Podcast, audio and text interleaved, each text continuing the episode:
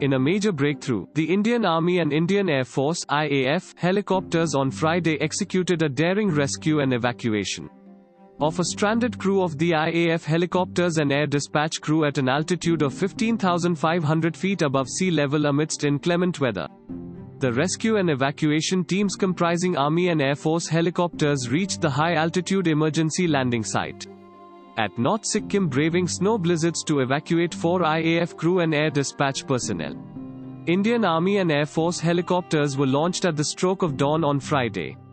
They executed a daring landing on an unprepared ground rescuing the stranded personnel. Thanks for listening to the latest news Suno. Download the latest news Suno app or visit latestnewssuno.com to listen the news in less than 60 seconds.